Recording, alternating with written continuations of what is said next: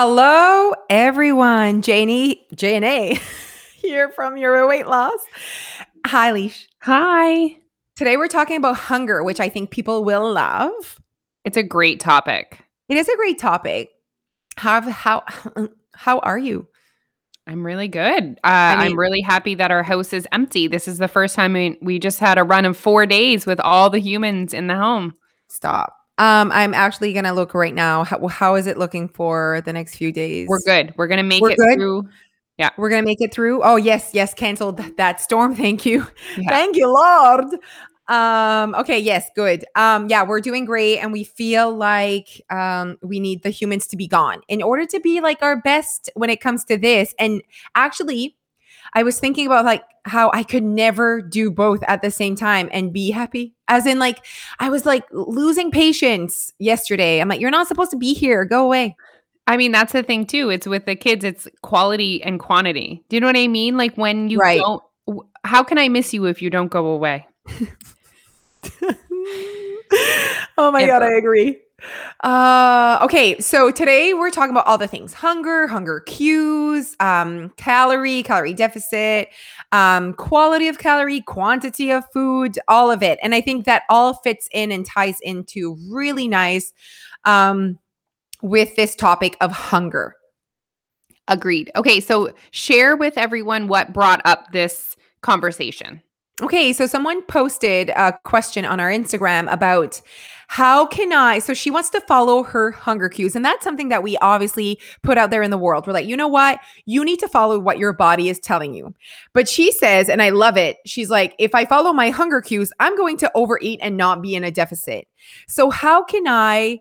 And she's like, to be in a deficit, I truly believe like I need to always be hungry. And she says, how can I follow my hunger cues? Without overeating, without being over my calories. So basically, it's almost like this How can I lose weight without feeling hungry? Yeah. Yeah. And That's I the assume, question. I assume that she's also looking to maybe be more on the intentional side of eating versus the tracking side. Like she wants to actually honor her hunger, um, and but not count the number of calories, but actually be in a calorie deficit. Exactly. And that's like very um for some reason confusing for a lot of humans out there, Alicia. Like we see it on TikTok, we see it all the time. People being very confused on how can I be in a calorie deficit without counting my calories? And how can I know how many calories I'm eating or make sure the whole make sure? Huh? Let's make sure I'm in a deficit by counting. And there's just so many words. So many words that we need to say. Um, and you know what, you guys, you can estimate how many calories you're going to consume, but let's just put that to the side for, and listen to this from a perspective of what if I didn't focus on an actual number? What if I did actually focus on my hunger and honoring my hunger and eating food that I like that also fits my goals? I love that. Okay, so because just said also fits my goals, you also need to, if you want to do this, you need to be open to getting uh very, I guess, not personal, but in tune with the results your life is giving you. So you can't just like put that aside if you do have goals. Your goals are still important. So it's like, how can I mesh both of them together? Exactly. And there is a piece of this process that is not tracking, but it is awareness. So, Absolutely. like, if you you could easily consume a thousand calories and it's barely any food. Oh, okay. Let's talk about that. What do you mean when you say that? Okay, so not all food is created equal, obviously, with the de- calorie density. So, certain food is very calorie dense, anything high in fat. So, for every gram of fat is nine calories, whereas carbs and protein is only four calories. So, anything high in fat, like nuts, um, Cheese. butters, oils, cheese, meat, like lean, like ground beef, um, Right. is very calorie dense. Calorie dense means high in calories. Correct. It's like kind of like per square foot. It's like imagine you're putting tile in your home, right? yeah, there's there's tile that is very expensive and It- other that's like two dollars a square foot or eight dollars a square foot. Like, are you putting vinyl or are you putting granite down? oh, I love this example. This is you're great. covering the same square footage, but like one is way more expensive. Exactly. And if you only have the same, if you only have a budget, you might only be able to do one room in your house with that, you know, with that tile. Exactly. And you know what? Let's just talk about that. Okay. I would never discourage anyone from eating nu- good food. Like, I don't want to say good food, nutrient dense food. Okay. Like, let's say nuts. However, hummus, let's say hummus. Let's say, um, you know, Avocado. Huh? Avocado, Avocado. great one. Let's say if you but if you are trying to lose weight, guys, you need or should or might want to be aware of how what is in what you're eating. Yes. You know, a smoothie, a smoothie bowl, a salad, all of these things amazing, delicious, healthy, nutrient dense, also calorie dense. Exactly. And I think that we live in a society where we're confused, Leash, because those words, the word smoothie, the word salad, the word quesadilla, the word wrap, the word, um, just like these words that are like considered, they are considered avocado toast, right? like these are all fancy words that people are like, well, if I eat that, I should lose weight or be healthy. But at the end of the day, um, these are also calorie dense foods, but they're very nutrient dense as well. So there's that balance between who you are as well and what you like. Like I would not spend over 300 calories on an avocado. I wouldn't. And that's my right. And that's my preference. Um, and it's not because I'm scared of 300 calories. It's just I want to be smart about my budget. And I don't, maybe you don't want to spend that much money on really fancy flooring, right? Maybe you want a really nice something else, nice furniture instead. Like you, there is a difference here. And that's why that co- this conversation is so important. First of all, to create awareness for people that are frustrated because they feel like, well, well, I'm eating healthier, but I'm not losing weight. But also, sometimes people think there's certain foods they should eat, Right. and they're just eating them because they know they're healthy. Quinoa, that's another great one, very calorie dense, very nutrient dense, but they're eating it because they think they should to be healthier, and they don't even realize they don't even actually like it that much. Absolutely. Absolutely. So you're spending all this money on flooring that you don't even like Oh, no, no, no. Let's because you that. think it's what you should do. Exactly. And you're like, oh, well, this is the flooring that the guy said at the store. Yeah, the guy just wants to send you, he wants to sell you the most expensive one. He doesn't care if you're going to have to pay this for years. The guy said it was the best one, so that's the one you did.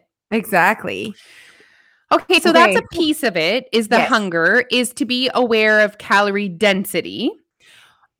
Okay, So- so, let's go and talk about when people say, I feel like to be in a deficit, I need to be hungry. What do you think is happening in the background? Okay, so I, that's a lot of that is diet mentality. I think too is we we often think we need to suffer to lose weight, and if we're Right. not feeling deprived or hungry, then it's not working.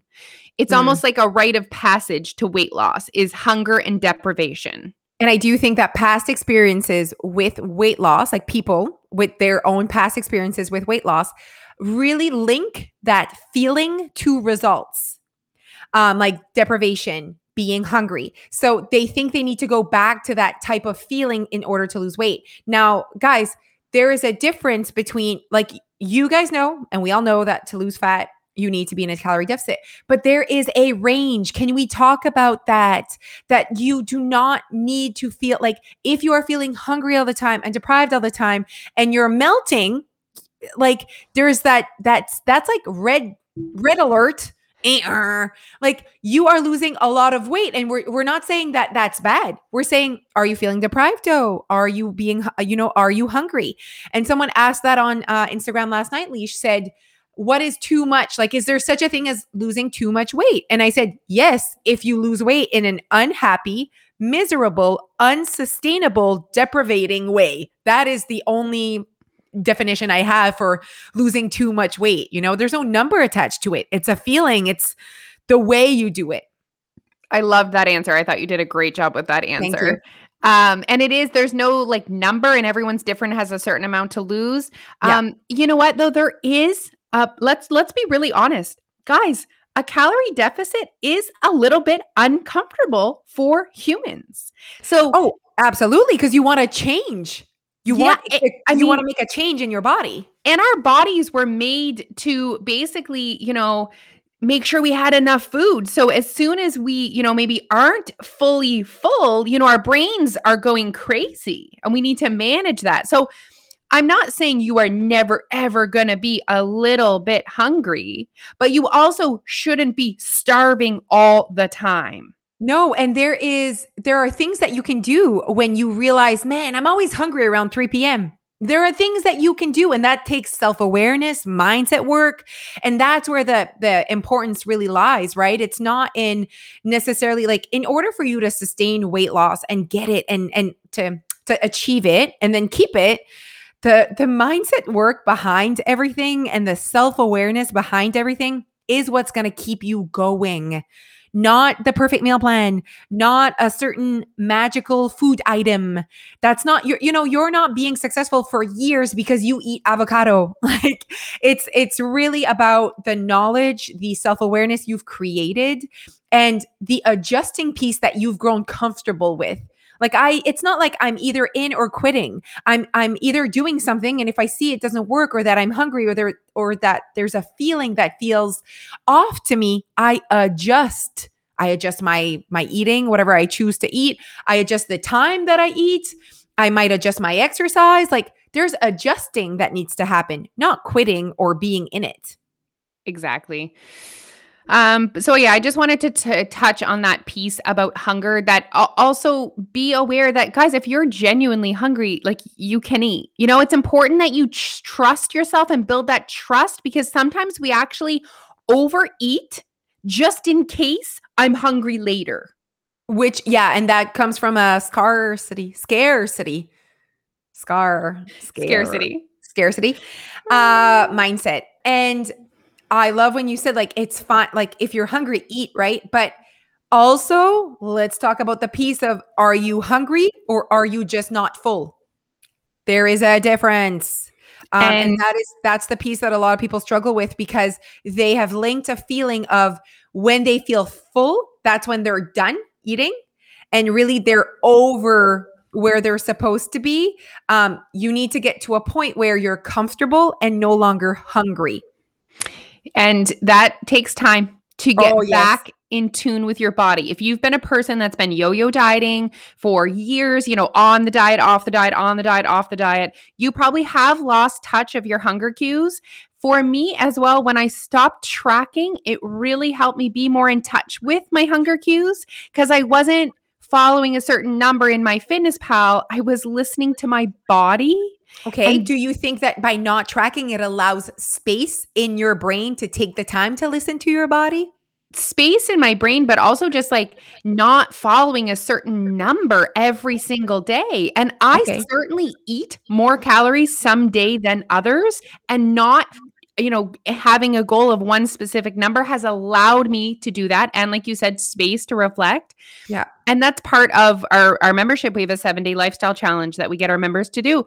And part of it is were you over hungry today? Were you feeling deprived today? Were you stuffed at any point today? So, Absolutely. all of these prompting questions are going to help you to be more in touch with your hunger. And another part of that seven day lifestyle challenge is the uh, reflection piece of your knowledge on what you consumed. So it's not just, you know, yes, it is being in tune with how your body felt today, how your brain felt, but also what did you know about your day? And there is a knowledge piece that comes into play here when you want to live your life without counting calories. There is still knowledge. You don't have to have a whole piece of paper writing every number down, but there is knowledge that that is going to be beneficial to your success absolutely and it's not even about always having the knowledge but it's recognizing that you are lacking it so sometimes we're like I should be good. I should have lost weight this week. I should, I should, I should. But then the scale is like, mm, no, girl, that did not happen.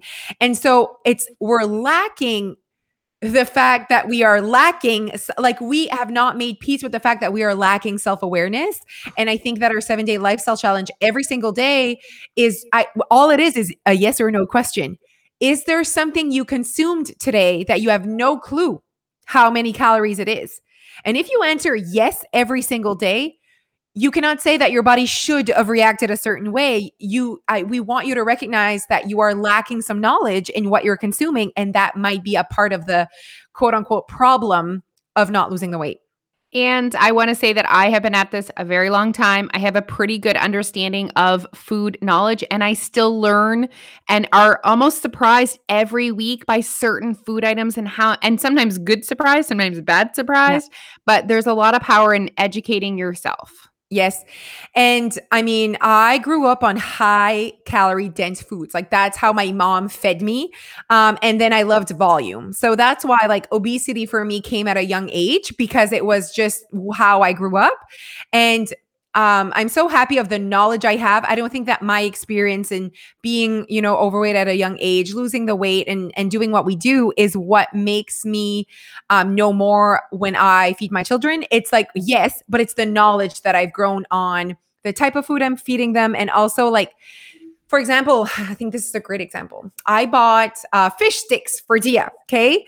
Um, and I looked at the just like it's a fried fish stick that you put in an oven. Now, you guys know I'm not fancy, okay? But she does love fish and chip in the summer, and she'll eat like half a piece. She's not a big eater. Anyway, so I I look at the nutrition fact, and one piece is 350 calories. Okay, and I know because I know my daughter, and portions is not important to her. Okay, so I'm like, but imagine another person that doesn't look okay and feeds this to their children. Now, I'm not saying this, but most people be like, oh, they can eat two. You're at seven. And then they serve it with like some sort of like pasta or some sort of side, like a uh, like some noodles or even Kraft Dinner if you're like trying to just be like simple. Let's say, you know what I mean? Imagine that meal that people do feed their children. And there's nothing bad or good about whatever, but it's the portion and not knowing like I just fed 900 calories to my five year old for supper. And there are five year olds that can eat, that can will just eat everything. And on top of that, you say, finish your plate. You know what I mean? I just feel like that plays a role in today's obesity issues in in children and in whatever. It's not necessarily the food. Like we are in North America, we give our child children food from a restaurant and from our freezer. It is what it is. We also give them fresh food as well, but we, there is all of that we have access to.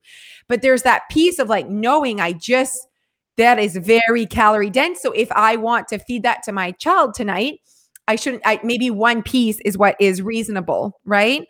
I don't know. I like had that thought. I was like, Jeff, this is 350 calories. And I know for sure as me, if I look at myself as a six-year-old and my mom feeding me, she would have given me two pieces with a side. I know it. That's what and I and I see it with my eyes when I um I've gone to places where I see them feeding that portion. I just, I guess I'm lucky, quote unquote, that my kid wouldn't finish all of that. But right now, I'm not even, maybe I've never put her in a situation where there's all that food to eat. I was put in that situation as a young kid. And therefore, I ended up being obese at quite a young age.